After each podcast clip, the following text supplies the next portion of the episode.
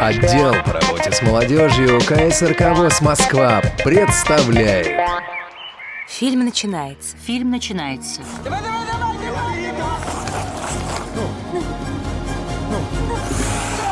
У Валеры подламывается правая нога, он падает на лед. Лежа отдает пас на идущего в центральной зоне Петрова. Бросок поворотом, гол. В эфире программа «Кино без преград». Говорим о тифлокомментировании, обсуждаем новинки тифлокино. Делимся впечатлениями. Здравствуйте, уважаемые радиослушатели! В эфире передача «Кино без преград». Сегодня в студии я, Василий Дрожин, и у нас в гостях Михаил Олегович Корнеев. Добрый день. Добрый день, Василий. В этой передаче мы решили провести сравнительный анализ тифлокомментария, который делается здесь у нас в России, конкретно проектом «Восфильм», и теми аналогами, которые мы сумели получить от наших американских и английских коллег. И конкретно сегодня мы будем проводить анализ фильма «Гарри Поттер». И «Холодное сердце». Гарри Поттер, почему был сделан такой выбор? Потому что к нему при создании очень серьезно относились. Он, как и фильм, создавался под контролем автора, то есть э, сразу виден голос диктора англоязычного, который использовался, сразу видно речь, она выстроена довольно-таки литературно. И все-таки Гарри Поттер наш важный проект, он большой, такой тяжелый был, очень запомнился, и сам по себе фактура интересная и по возрастному цензу, и по литературной нагрузке, потому что в отличие от многих фильмов, ну, например, «Холодное сердце», она с точки зрения литературной речевой нагрузки менее тяжелая, чем тот же самый «Гарри Поттер». Поэтому «Гарри Поттер» интересно сравнить, в том числе с описательной стороны. Для наших радиослушателей я поясню, что сейчас мы будем проводить сравнительный анализ по фрагментам, которые прозвучат в последовательности сначала русский, потом англоязычный. Англоязычный фрагмент пойдет с переводом, и после этого мы обсудим эти фрагменты и попробуем провести некие сравнительные характеристики. Переводить мы будем только тифлокомментарий, переводить постараюсь я, то есть поработав одновременно и переводчиком, и тифлокомментатором, как смогу, до этого не пробовал, надеюсь, получится. Так что, когда вы слушаете русскую версию первую, сосредотачивайтесь, постарайтесь запомнить, о чем хотя бы речь персонажей, потому что речь персонажей в фрагменте втором не будет переведена, потому что иначе потеряется сама фактура, то есть как они взаимосвязаны друг с другом. Ну что ж, попробуем. Фильм начинается. Тифлокомментарий к фильму изготовлен по заказу культурно-спортивного реабилитационного комплекса Всероссийского общества слепых. Заставка киностудии Warner Brothers. Золотые буквы WB, вписанные в стилизованный золотой щит, парящий на фоне облачного неба. На табличке с названием улицы сидит серый филин. Тисовая улица. Погруженная в туман улица слабо освещена стоящими вдоль дороги фонарями. Широко расправив крылья, филин пролетает вдоль улицы. Из-за деревьев на тротуар выходит высокий человек. На нем темно-бордовая мантия, остроконечный колпак. Ухоженные седые волосы спадают на плечи и спину. Серебристая борода, очки в тонкой оправе. За ним наблюдает сидящая на тротуаре кошка. Мужчина поднимает руку, удерживающую предмет, похожий на большую серебряную цилиндрическую зажигалку с отделанной малахитом рукояткой. Надавив большим пальцем на рычажок, открывает колпачок. Свет одного из фонарей, сорвавшись ярким сгустком, влетает в предмет. Поочередно в предмет влетает свет остальных фонарей. Улица погружается во мрак. В предмет влетает свет последнего фонаря. Передвинув рычажок, мужчина закрывает колпачок. Опускает глаза на сидящую рядом кошку. Я должен был предположить, что вы здесь, профессор МакГонагал. Силуэт сидящей кошки, удлиняясь, превращается в женщину. На ней мантия, остроконечная шляпа с широкими полями, строгое лицо, очки. Добрый вечер, профессор Дамблдор. Мужчина и женщина идут вдоль улицы. Эти слухи правда, Альбус? Боюсь, что да, профессор. Это и хорошо, и плохо. А мальчик? Хагрид привезет его. Вы думаете, это разумно доверять Хагриду такое важное дело? О, профессор, я бы доверил Хагриду свою жизнь. В небе появляется пятно яркого света. Оно приближается. Это фара летящего мотоцикла. На мотоцикле выседает трехметровый великан в широкополом плаще. У великана добродушное лицо, спутавшаяся черная борода спадает на грудь. Видящая остановившегося великана женщина прижимает руку к груди. Профессор Дамблдор, профессор МакГонагал. Надеюсь, проблем не возникло, Хагрид? Нет, сэр. Малыш заснул как раз, когда мы пролетали над Бристолем. Ха. Не разбудите его. Ну-ка. Аккуратно передает профессору Дамблдору, завернутого в плед младенца.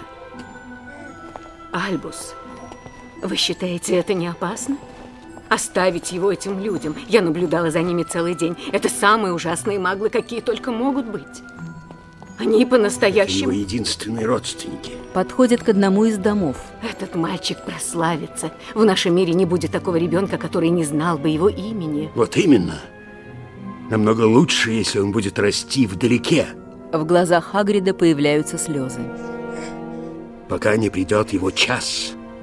Дамблдор аккуратно кладет младенца перед входной дверью.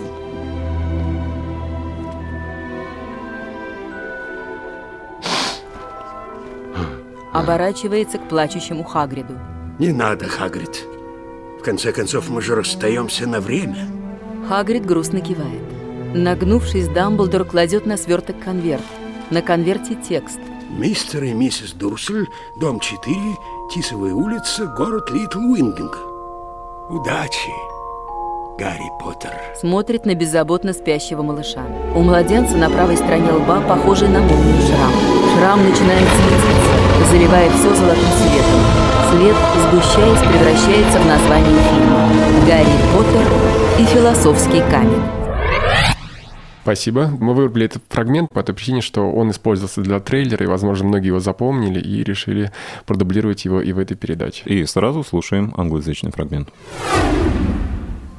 Здание киностудии мерцает в золотом сиянии, отбрасываемым щитом с буквами WB, логотип Warner Brothers Pictures. Компания All Time Warner.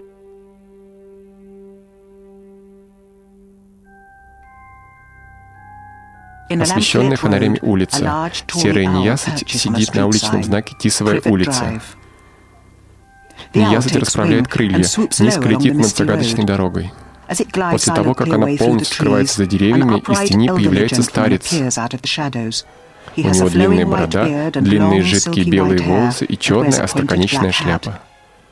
Сидящая у стены толстая кошка с любопытством поворачивает голову. Пройдя по тротуару, старец останавливается перед уличными фонарями. В его руке металлический предмет с поворачивающейся крышкой. Он поднимает предмет и направляет его на уличный фонарь. Свет лампы летит к его руке, фонарь тухнет. Исчезает свет второго уличного фонаря, затем третьего. После того, как исчезает свет всех фонарей, старец опускает поворачивающуюся крышку. Поверх полукруглых очков старец смотрит на пухлую кошку.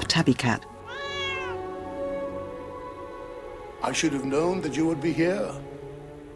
Professor McGonagall? Кошка кивает, ее тень на стене удлиняется. Она превращается в женщину с серьезным лицом, одетую в плащ и остроконечную шляпу с широкими полями.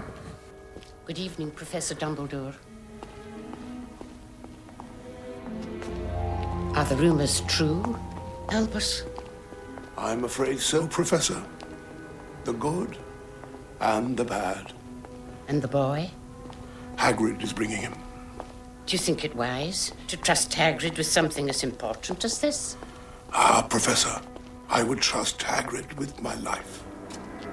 В небе над деревьями появляется яркий свет. Это фара мотоцикла. Летящий на нем Хагрид, большой великан, опускается и тормозит на улице.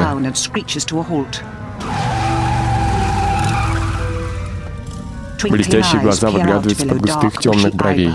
У него густая черная борода. Professor Dumbledore, sir? Professor McGonagall?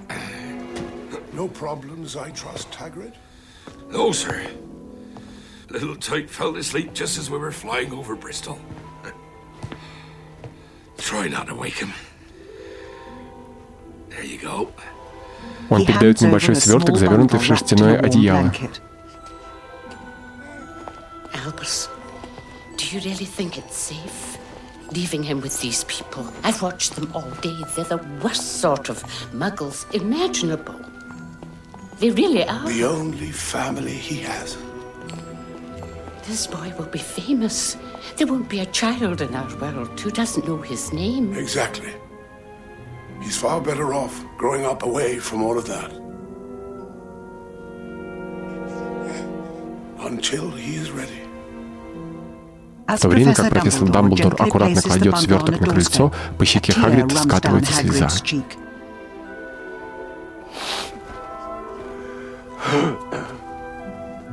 There, there, Hagrid. It's not really goodbye after all. У малыша на лбу шрам. Дамблдор оставляет рядом с ним письмо на имя мистера и миссис Дазли, Тисовая улица 4, Литл Уингинг, Сюррей. Good luck, Harry Potter. Гарри Поттер и философский камень.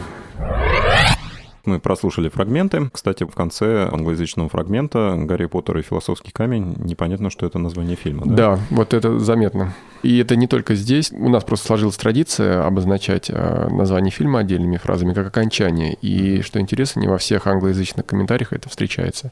Здесь просто речь, да, только «Гарри Поттер и философский камень». Что это? Сказал ли кто-то это? Или там что-то надпись какая-то? Нет, этого нет, к сожалению. То есть это характерная особенность, в принципе, для... Нельзя сказать, что она для всех, но мы это встречаем. Проблема вызвана тем, что студии, которые занимаются тифлокомментированием за рубежом, довольно-таки много, и общей культуры, как таковой, судя по всему, не выработана. А у нас, мы уже многократно это обсуждали, есть своя методология, которая обязывает там, название фильма озвучить. Вначале сказать, фильм начинается, в конце конец фильма. Если титры озвучиваются, конец титров. Тем не менее, это встречается достаточно часто в англоязычных вариантах. Да, некоторые комментарии, они вот иногда вот через один фрагмент мы услышим, они немножко не соответствуют, даже больше это не по названию, а вот именно по расхождению. Ну, нельзя сказать, что это проблема, просто при таком объеме информации, который составляет тифлокомментирование, например, у нас э, по Гарри Поттеру количество тифлокомментариев превысило тысячу. И неудивительно, что могут быть какие-то несоответствия небольшие, незначительные. В данном случае, да, я согласен, нужно бы добавить название. И с учетом того, что у них довольно-таки много времени, они заканчивают раньше, это у нас немножко дольше адрес произносится, это особенности перевода. Они могли бы также озвучить написание названием, потому что мы часто это делаем, там оно выполнено такими мерцающими золотыми, похожими на молнии буквами с острыми краями, немножко обыгрывающими тему молнии, тему шрама Гарри mm-hmm. Поттера. Давайте мы еще раз поясним для наших радиослушателей, что сейчас мы слушаем англоязычный вариант, именно сделанный в Великобритании. Да, наш вариант, который делали бы, никак не связан с ним. А наши комментаторы не знакомились с ним до, то есть мы уже получили его после того, как фильм вышел. И если вы увидите совпадение, это просто чисто информационное совпадение. Непосредственно по тексту хочется сразу прокомментировать. Многие, наверное, обратили внимание, это было в начале, а, и интересуется, что же такое серая неясыть. Это просто серая сова по-английски. Но вот э, так сложилось, что серая сова, названная так просто, если переводить напрямую, это вполне конкретная порода совы, которая называется у нас серая неясыть.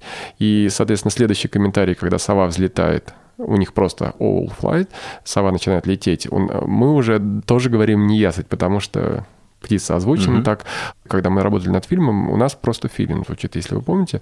Если мы знали, что это не ясать, вряд ли мы, мы использовали это слово, потому что он довольно-таки специфичный, это малоизвестный вид птицы. И поэтому мы бы все-таки оставили первоначальный вариант с филином. Здесь просто мы стараемся быть максимально информационны в переводе, и поэтому сразу предупреждаем, что какие-то литературные вещи, они могут быть не очень красивыми. Я говорю о переводе, который я сейчас делаю, потому что наша цель информационно точно передать. Если бы мы делали литературный перевод тифлокомментариев, то мы бы многие вещи заменяли, и он бы звучал по-другому, и он бы информационно по-другому передавался. Здесь мы принципиально этого не делали, потому что тифлокомментарий — это информационный канал, и литературная замена для приукрашивания, она необходима, когда речь звучит не по-русски уж так, простите, перевод звучит не по-русски, да, это делается. Но в большинстве случаев именно даже вот постановка фраз нам, он передает небольшой сверток, завернутый в шерстяное одеяло. У нас так не говорят обычно. Он передает завернутый в шерстяное одеяло небольшой сверток. Но специфика подачи информации там, она такова, что мы оставляем это как есть. Тогда сразу вопрос по плотности комментария. Скажите, вот по плотности в Гарри Поттере конкретно, в англоязычном варианте, он сопоставим по частоте, по количеству тифлокомментариев с нашим? Он сопоставим, но специфика немножко по-другому распределена. Они не используют диалоги. У нас уже довольно-таки давно когда событие происходит где-то, где нет возможности описать это, для этого используется пауза диалогов. Например, это заметно, мы здесь не будем давать этот фрагмент, когда первый класс у Снега с Гарри Поттером. То есть там очень большие паузы у Снега, он так говорит просто. Они используются для описания персонажа, его позы, для подачи именно героя, потому что Снег в первой части, он очень большую роль играет.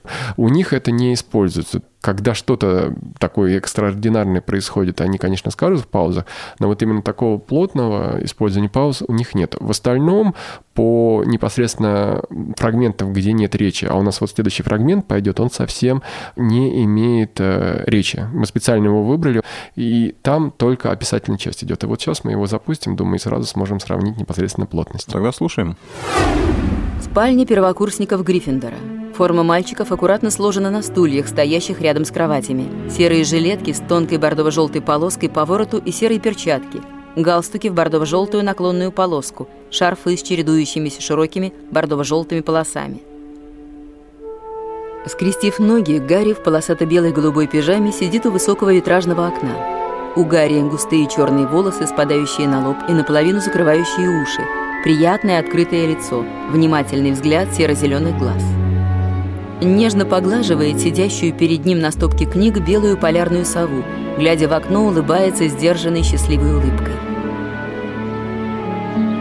Башни замка, освещенные нежным желто-розовым утренним светом. Рон и Гарри бегут по коридору с книгами под мышками. Позже ночью. Общая спальня мальчиков. Форма сложена стоящих рядом с кроватями стульев. Все мальчики, кроме Гарри, крепко спят. Он сидит в своей пижаме на белом каменном подоконнике. Глядит в окно с поднятыми к подбородку коленями. Сидящая рядом ручная белая сова поворачивает голову, когда он нежно гладит ее мягкие белые перья. Глядя через витражное окно на освещенный луной двор школы, он неподвижен и улыбается.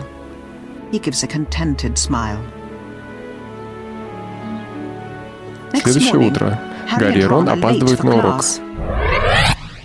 А, сразу скажу по последней фразе, она немножко выбивается из э, сцены, потому что это следующая сцена, но здесь мы ее оставили для того, чтобы продемонстрировать, что у нас является недопустимым по методологии. Здесь звучит комментарий у нас э, Гарри и Рон бегут по каменному коридору.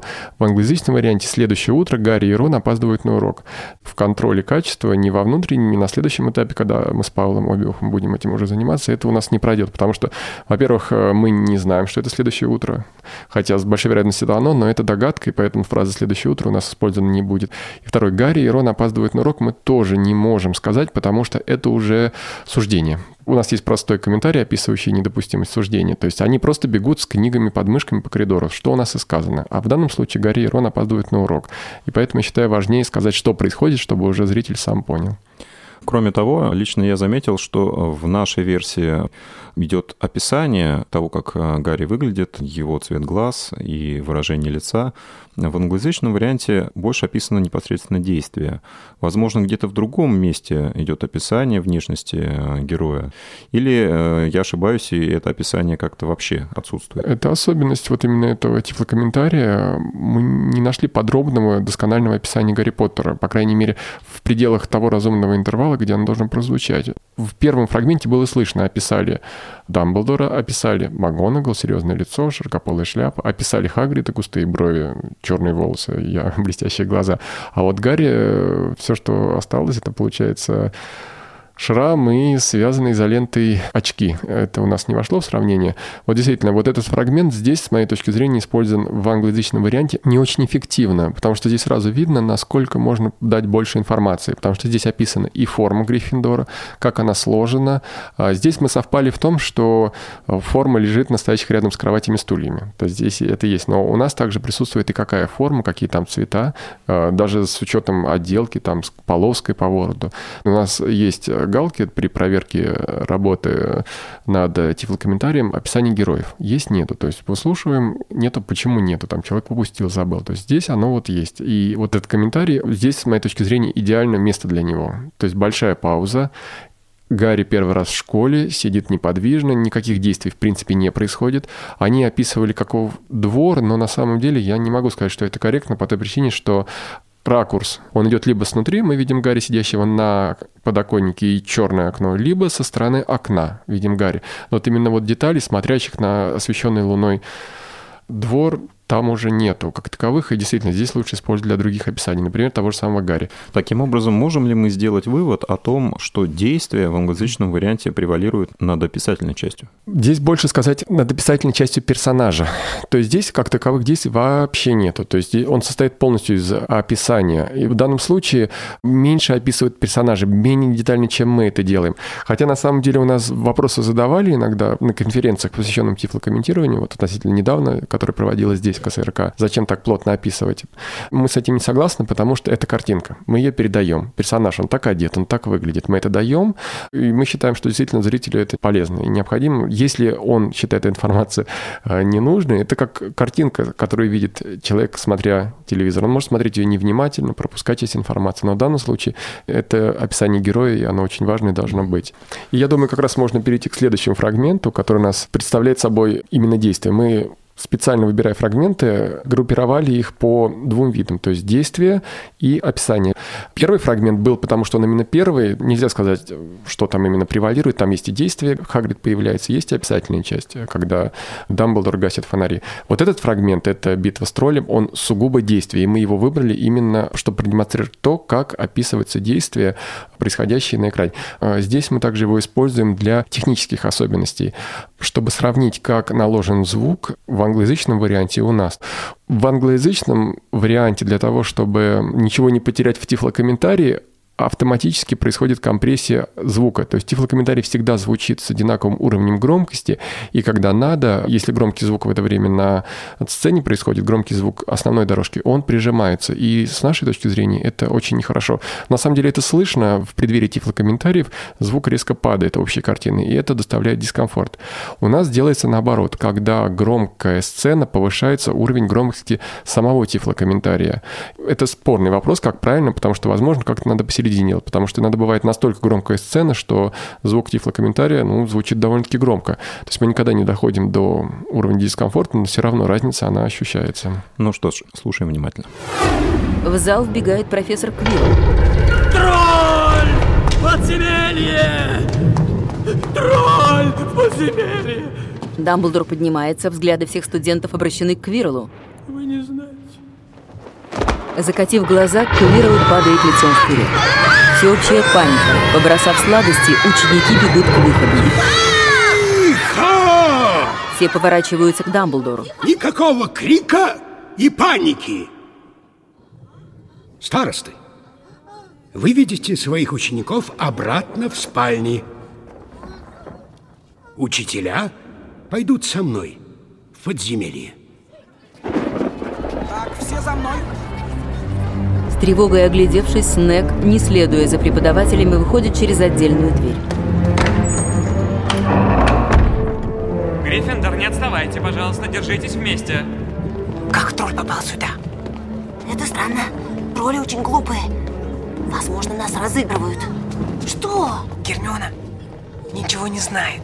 Оторвавшись от группы, Рон и Гарри бегут обратно. Пробегают по широкому коридору, слабо освещенному дрожащим светом факелов, замирают перед поворотом. Из-за угла появляется уходящая под потолок тень. Кажется, тролль вышел из подземелья. Схватив Рона за рукав, Гарри затаскивает его в небольшую нишу в стене. Не сворачивая, тролль проходит мимо. Он идет в туалетную комнату для девочек. Гермиона выходит из уборной, вытирая слезы, внезапно останавливается. Перед ней четырехметровое существо, отдаленно напоминающее человека. Кожа зеленого цвета, ноги с двумя пальцами, большой живот, маленькая голова широко расставленными большими ушами. Набедренная повязка, безрукавка из грубой кожи, в руках дубина. Медленно идет на Гермиону. Гермиона прячется за дверью уборной. Одним взмахом дубины тролль разносит деревянные стенки, стоящих в ряд уборных. В туалет вбегают Рон и Гарри. Гермиона, беги! Тролль продолжает крушить уборную. Груды упавших на Гермиону досок мешают ей встать. Ребята бросаются в тролля кусками древесины. Дурная башка! Брошенный Роном кусок попадает троллю в лоб. Воспользовавшись тем, что тролль отвлекся, Гермиона вылезает из-под досок и прячется под раковиной. Удар дубины разносит раковину. На Гермиону сверху брызгает вода. Гарри достает волшебную палочку. Схватившись, повисает на дубине тролля. Тот замахивается на Гермиону. Гарри, сорвавшись, оказывается у тролля на шее, втыкает ему волшебную палочку в нос. Замерев, тролль чихает. Отчаянно вертя головой, пытается сбросить держащегося за его уши Гарри, схватив за ногу, снимает его со своей шеи. Делай что-нибудь! Держа на весу за одну ногу, пытается ударить дубиной. Что? Не попадает. Что угодно! Рон достает волшебную палочку. Воздух и взмахнуть. Интардум левиоса. Размахнувшись, чтобы ударить Гарри, тролль замирает, смотрит на свою пустую руку, поднимает взгляд вверх. Дубина висит над ним в воздухе. Падая вниз, ударяет его по голове. Тролль выпускает Гарри. Закатив глаза, раскачивается из стороны в сторону. Сидя, Гарри быстро пятится назад. Упав мордой вперед, тролль едва не попадает на Гарри. Упавшее грузное тело поднимает в воздух облако пыли. Гермиона вылезает из своего укрытия, медленно подходит к ребятам. Мальчики разглядывают голову лежащего без движения тролля. Умер, да? Я так не думаю. Он без сознания. Наклонившись, Гарри вынимает палочку из ноздри тролля. Палочка вся в полупрозрачной слизи. Ну и вонь от него. Обтирает палочку об мантию. Убегают профессора. Внезапно в зал вбегает профессор Квирл.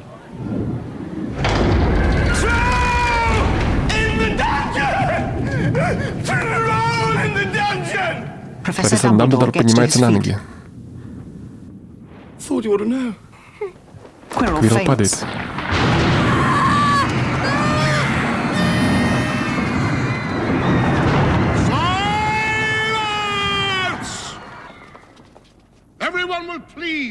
Not panic.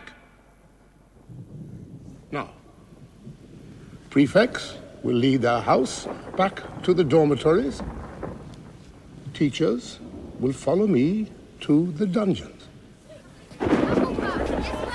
В то время как ученики быстро покидают зал, профессор Снег выходит через боковую дверь.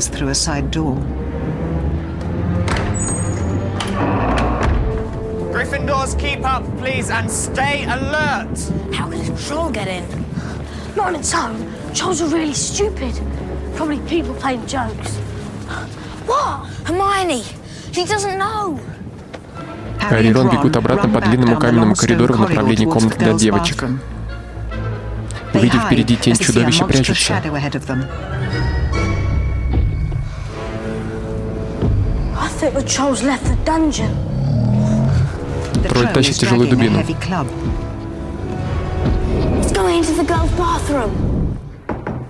Вытирая глаза, из туалета выходит Гермиона.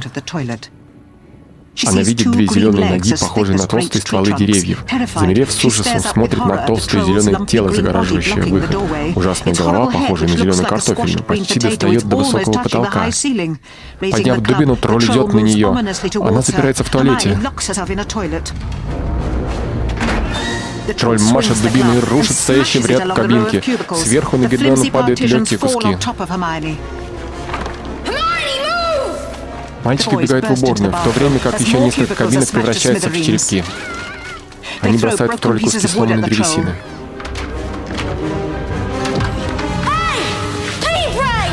Рон держит кусок металлической трубы. Гермиона прячется под рядом умывальников. В ужасе жмется к трубам, в то время как тролль разбивает раковину на стене.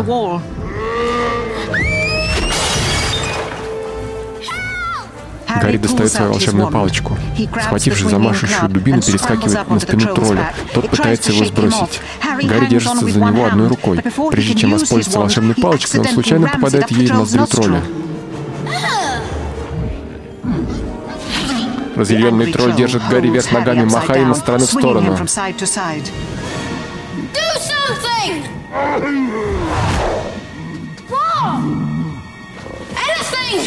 Рон достает свою палочку. Hurry on! Swish and flick! Wingardium Leviosa!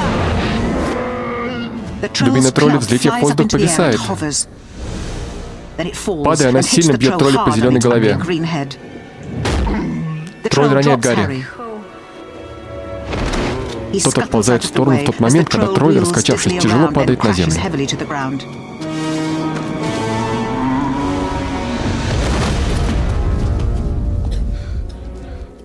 Пока пыль опускается, Гермиона испуганно отходит от ряда раковин. Вода брызгает из разбитой трубы. Она испуганно смотрит на тролля.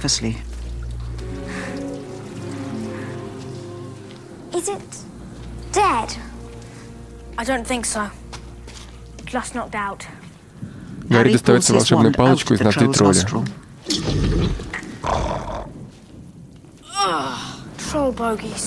Вытирает ее об свой плащ. Да, спасибо. Василий, я предлагаю, чтобы создалось именно хорошее техническое впечатление, послушать минуту последнего вот этого фрагмента без э, перевода, чтобы мы могли оценить именно технические особенности наложения тифлокомментария, потому что все-таки мой перевод, он лежит на каждом комментарии, и картину немножко смазывает.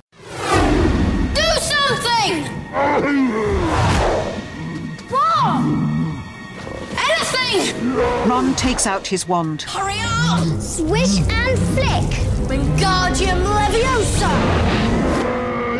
The troll's club flies up into the air and hovers. Then it falls and hits the troll hard on its ugly green head. The troll drops Harry. He scuttles out of the way as the troll reels dizzily around, then crashes heavily to the ground.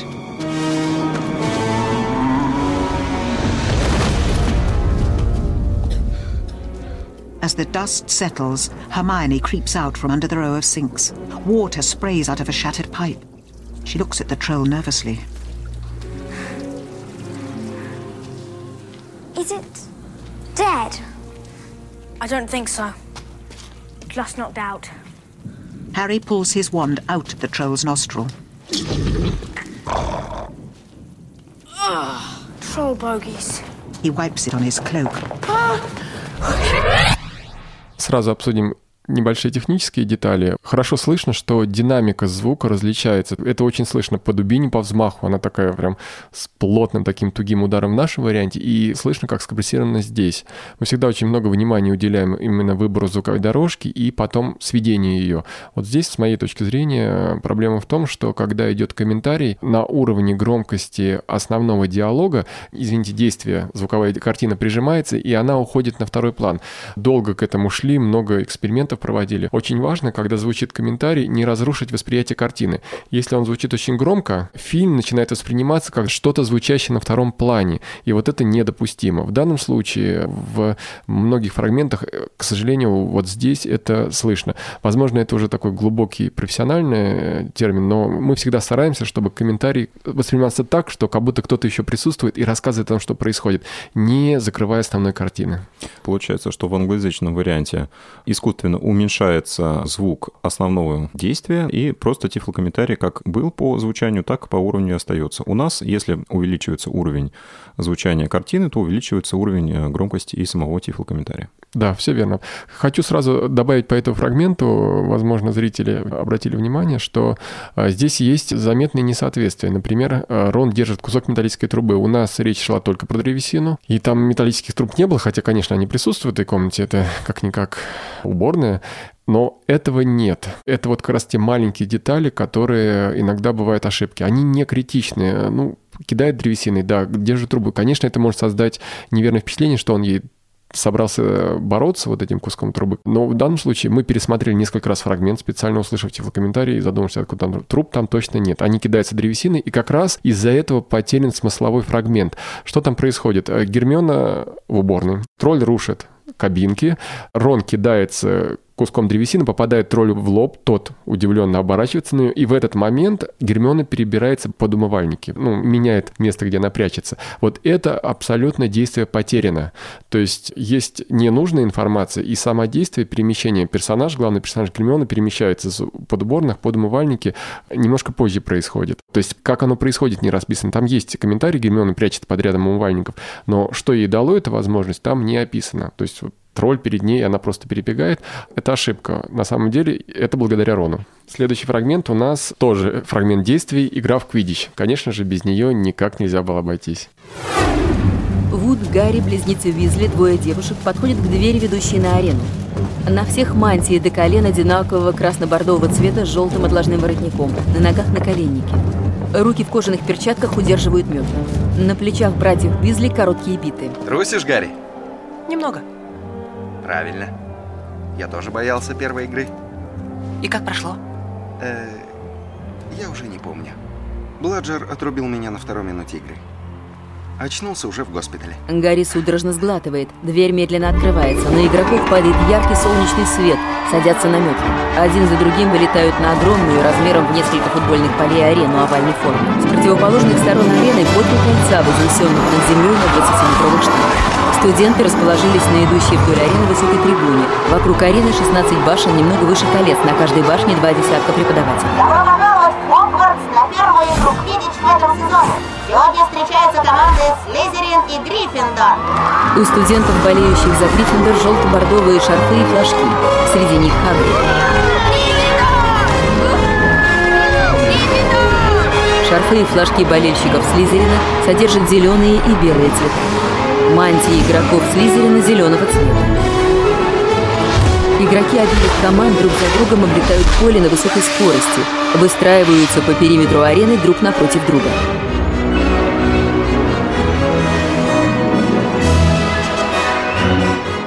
Игроки занимают свои позиции, и мадам Трюк выходит на поле, чтобы дать сигнал к началу игры. Я жду честной игры от каждого из вас. Мантия мадам Трюк черного цвета с широкими отложными манжетами и воротником белого цвета. Ударом ноги открывается ник. В воздух взлетают два бладжера и снич. За ними золотой снич. Напоминаю вам, снич стоит 150 очков. Ловец, который поймает снич, заканчивает игру. Сделав несколько кругов вокруг Гарри и ловца команды Слизерин, Снич взлетает выше. Мадам Трюк подбрасывает Квофл. Выпускается Квофл. И игра начинается. Квофл перехватывает темноволосая девушка из команды Гриффиндор.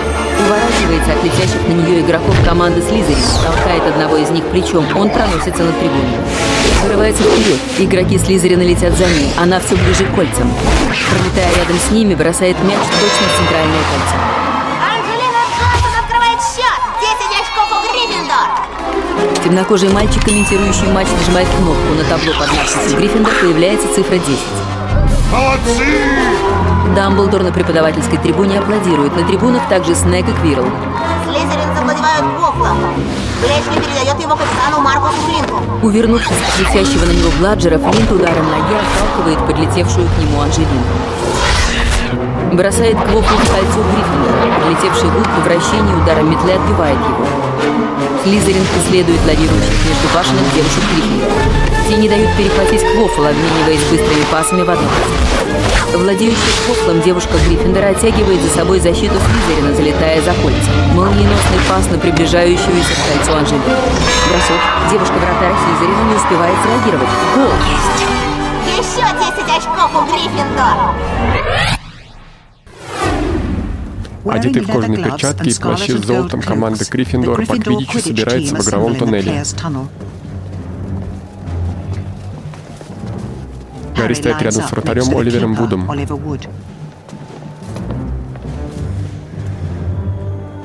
Scared, Harry? A little. That's all right. I felt the same way before my first game. What happened? I, uh, I don't really remember. I took a bludger to the head two minutes in. Гарри нервно сглатывает. Ворота открываются. Команда делает шаг вперед. Один за другим они вылетают из тоннеля для игроков и проносятся между высокими башнями, окружающих овальную, покрытую травой арену. Ученик комментирует игру. Hello Today's game, Slytherin versus Gryffindor. На трибунах болельщики Гриффиндора с красными и золотыми шарфами, цвета Слизерина зеленые и белые. Команда Слизерина вылетает в зеленых плащах. Стоящие вокруг овальной арены зрители приветствуют свои команды. Другие зрители сидят на высоких башнях с геральдической символикой. Игроки парят над ящиком, стоящим в центре поля.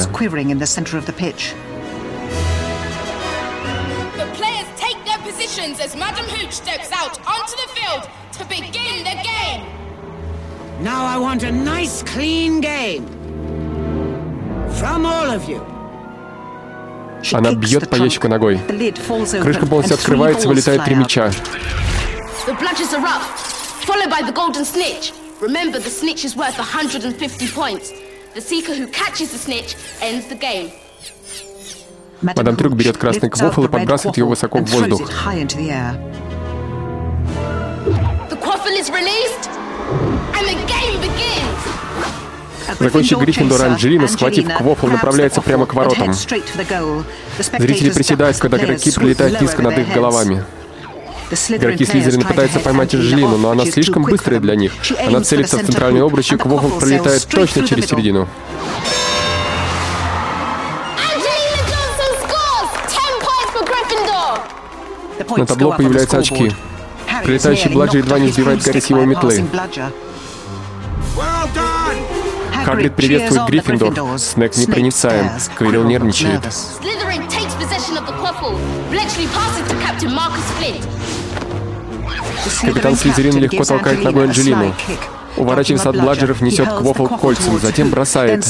Оливер ловко отбивает его и одаривает капитана нахальной улыбкой. Гриффиндор овладевает квофлом, наклоняясь и ныряя, пасует им от загонщика к загонщику. Заняв удобную позицию напротив ворот, Анджелина ловит квофл и бросает его в центральный обруч. Тот пролетает мимо беспомощного вратаря.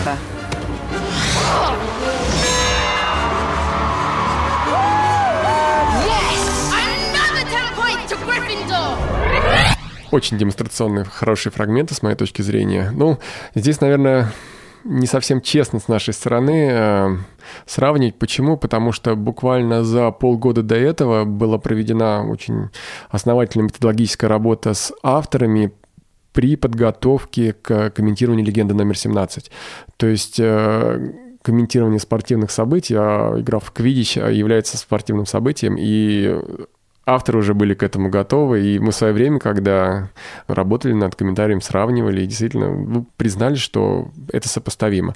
Это первое. И второе, с началом сразу заметно, в самом начале сцены описание того, во что одеты игроки, в англоязычном варианте это только кожаные перчатки и плащи с описанием цвета. У нас это и кожаные перчатки, наколенники, короткие биты. У братьев Уизли, метлы, более детальное описание дано. Хотя я не знаю, почему там это не описали. Но вот опять же, то, что вы подметили, Василий, иногда с описательной точки зрения страдает вот в данном случае англоязычный комментарий. Действия в большинстве случаев совпадают, это факт, но иногда они расходятся именно по передачи смысла. То есть вот в данном случае, ну, это опять же к тому, что я уже говорил, связано с легендой номер 17. Последняя сцена, ну, в данном случае, и там еще будут голы, кто не смотрел, обязательно посмотрите. Команда обмениваясь короткими пасами в одно касание. То есть это уже чисто технический спортивный вариант. У них это просто обмениваться пасами в пределах одной команды. То есть часть информации потеряна. Хотя по смыслу, по сути, одно и то же. Иными словами, а, описательная часть более богата вот в данном конкретном случае, в нашем варианте, чем а, в англоязычном.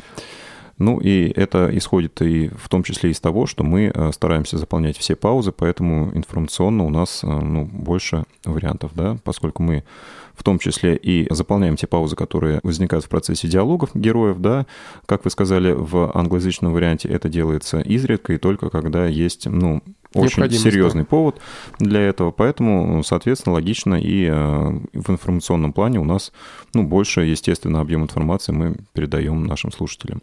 Ну, поскольку время у нас э, поджимает, давайте переходить к следующим э, фрагментам. Гарри в мантии, желто-бордовом полосатом шарфе с полярной совой на руке идет по заснеженному двору Хогвартса. Белая сова с небольшими черными крапинками на крыльях. Желтые круглые глаза, клюв крючком, удерживающий руку когтистой лапы, покрыты густыми перьями. Широко взмахивая крыльями, сова взлетает. Расправив крылья, описывает полукруг по двору.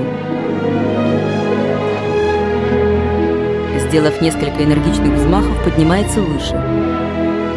Высоко взлетев, исчезает в облаках.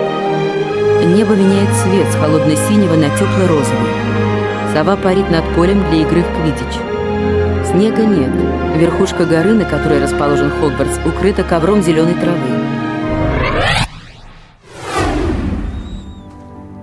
Грустный в черном теплом плаще и красном с золотом шарфе Гриффиндор, Гарри идет по покрытым снегом двору со своей ручной белой совой, сидящей на его руке. Красивая птица расправляет свои крылья. Гарри поднимает руку. Белая сова секунду балансирует, потом поднимается в воздух. Гарри смотрит, как она пролетает над его головой, делает круг по двору и поднимается над величественным каменным зданием школы. Летает выше и выше, пока не исчезает в снежном небе. Теперь сова летит обратно к Хогвартсу, пролетая мимо колец ворот для квиддича. Снег растаял, появилась зеленая трава. Пушистые белые облака плывут в голубом небе.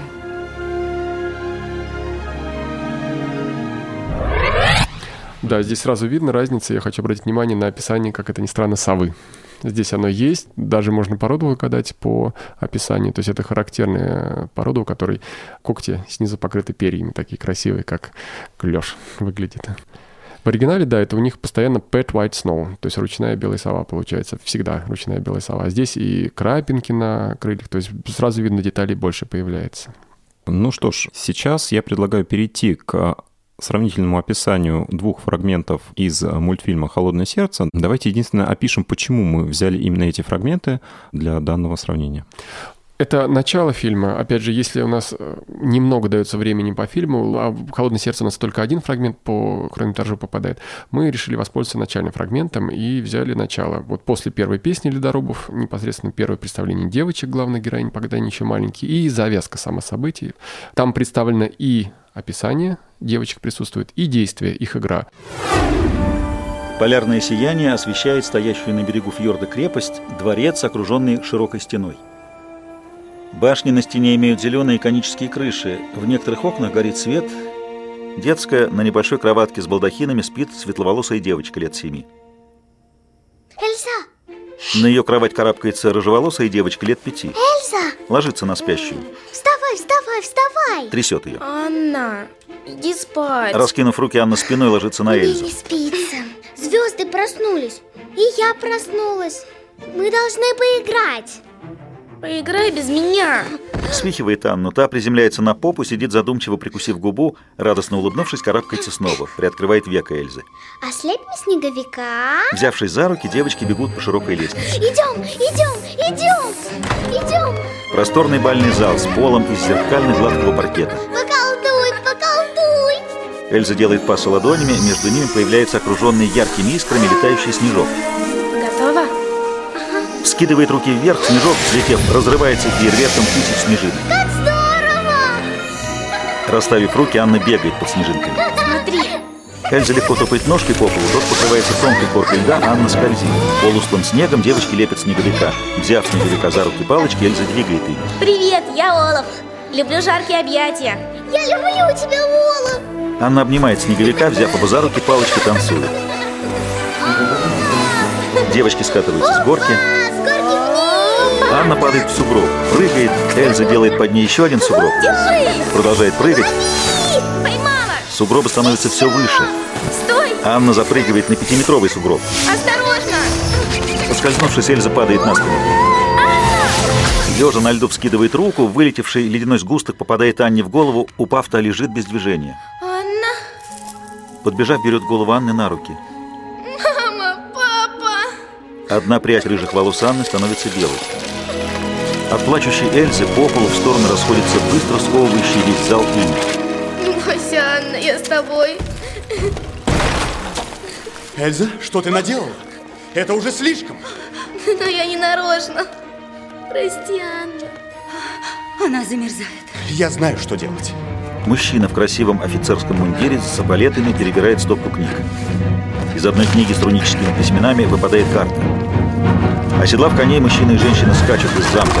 Перед мужчиной в седле Эльза, там, где проскакал его конь, образуется ледяная дорожка. Проносится по лесу рядом со светловолосым мальчуганом с олененком. Лед? Быстрее, Свен! Оседлав олененка, он несется за всадниками. Свен! Круглая каменная поляна. Мальчуган прячется за большой камень. Пожалуйста, помогите! Моя дочь! Родители с девочками в центре поляны, а Анна на руках матери. К ним подкатываются круглые камни. Поросшие мохом примерно полметра в диаметре.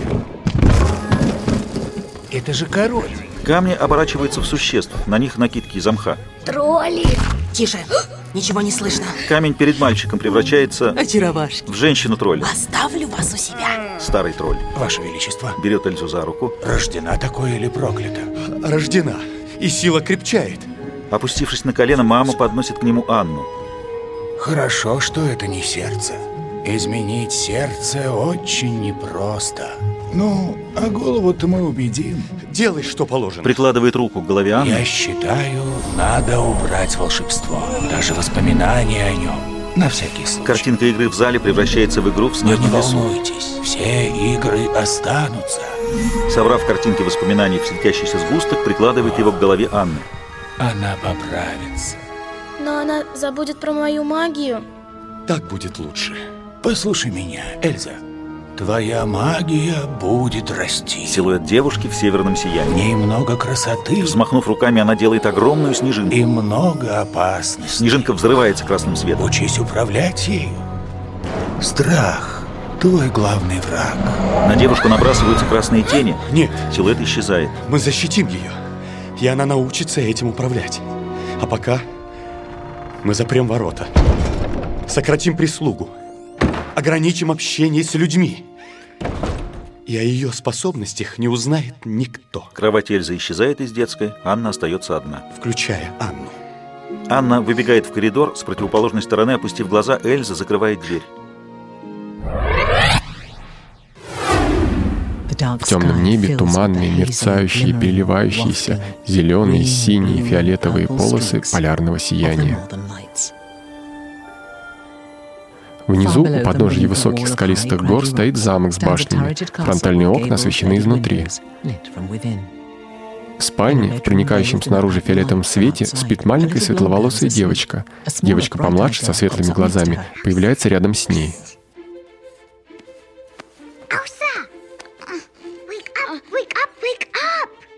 Anna, go back to sleep. I just can't. The sky's awake, so I'm awake. So we have to play. Go play by yourself. Эльза сбрасывает сестру на пол. Лицо Анны просветляется, когда она снова карабкается на кровать Эльзы. Do you want to build a snowman? Эльза открывает глаза.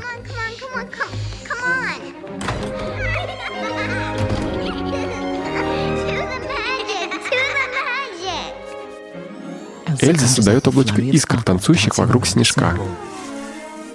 Анна в восхищении смотрит, как Эльза подбрасывает снежок в воздух. Тот взрывается миллионом серебряных хлопьев.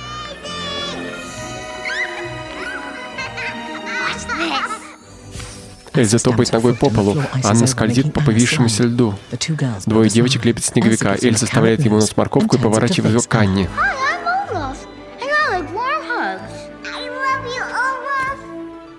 Она обнимает Олафа. Втроем катается по ледяному полу. Девочки вдвоем скользят со снежной горки. Анна падает спиной в сугроб. Волшебные пальцы Эльзы создают перед Анной снежные горки. Она прыгает с одной на другую. Эльза подскальзывается. Вылетевшая случайно волшебная пыль попадает Анне в лицо. Анна падает на снежную горку и лежит без движения. Эльза подбегает к ней.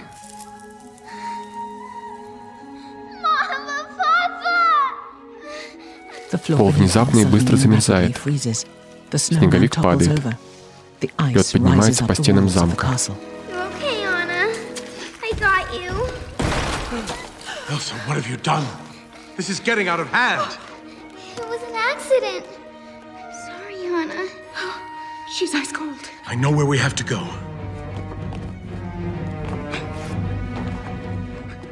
Отец берет книгу с книжной полки, листая, находит карту. Он и его жена садятся на белых лошадей. Каждый держит одну дочь. Они проскакивают рядом с маленьким северным оленем Свеном и его юным хозяином Кристофом на санках. Мальчик смотрит на мерцающий след, оставленный перед ним лошадьми. Он запрыгивает на спину Свена.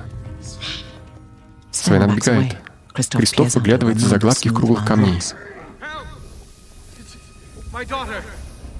Коричневые камни, как тыквы, подкатываются к отцу Эльсы и к его семье. У камней появляются глаза, уши и большие круглые носы.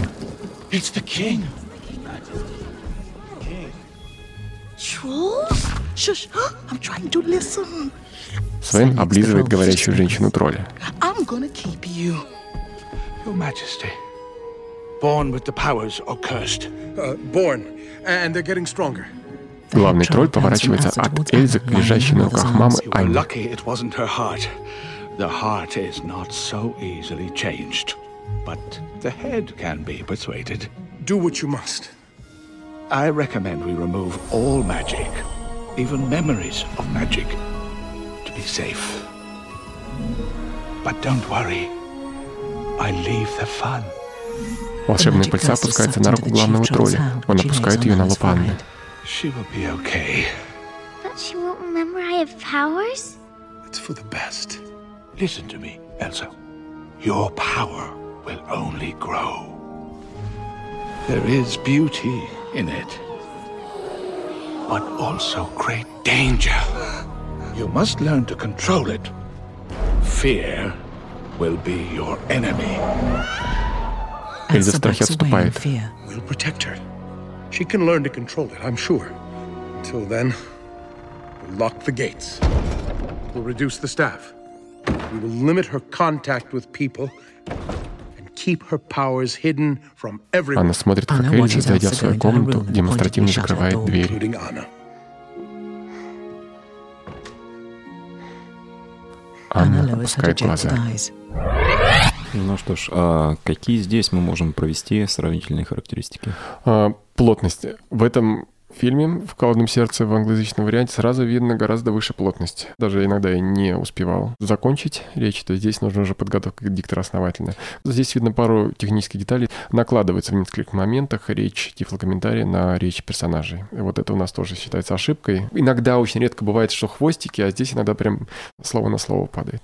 Я хотел спросить, действительно ли мы можем провести параллель, что та плотность тифлокомментария — это характерная черта именно американской школы, или это конкретно вот э, работа в «Холодном сердце» настолько плотная получилась?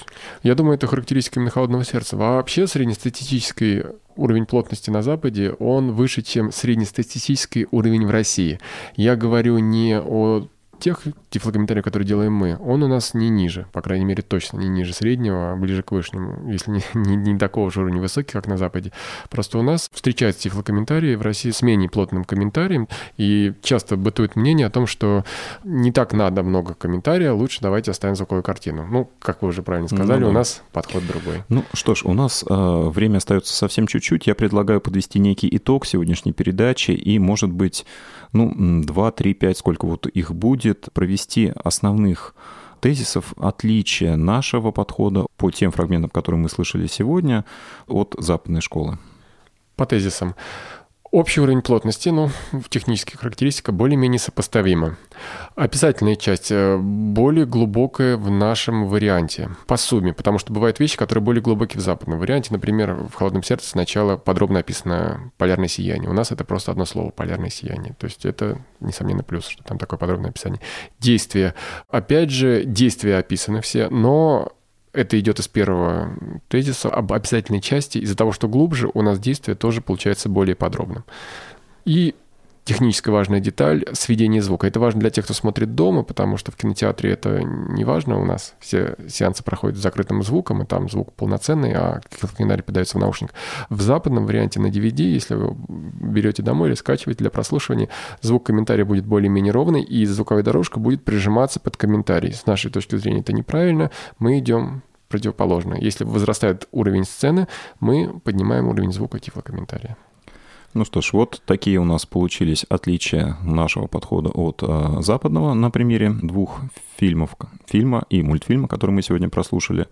В наших планах есть дальнейшее проведение сравнительных характеристик между нашим подходом и аналогами в э, мире в целом, и в следующих передачах вы это услышите. Да, я надеюсь, также у нас получится более широко посмотреть на зарубежное тифлокомментирование, в том числе привести примеры других языков, не только английского, по возможности я не могу обещать, сможем ли мы перевести, потому что языков очень много. Но, надеюсь, мы сможем с вами познакомить. Следите за нашими передачами. Да, слушайте эфир «Кино без преград». А в этот раз мне остается лишь напомнить, что в гостях у нас был Михаил Олегович Корнеев и провел для вас передачу Василий Дружин. Оставайтесь на Радио ВОЗ. До свидания. До свидания. Слушайте вместе с нами «Кино без преград» В эфире Радио ВОЗ. Выпуски этой и других передач вы можете найти на страницах молодежного портала инвалидов по зрению. Ждем вас на я.ксрк.ру.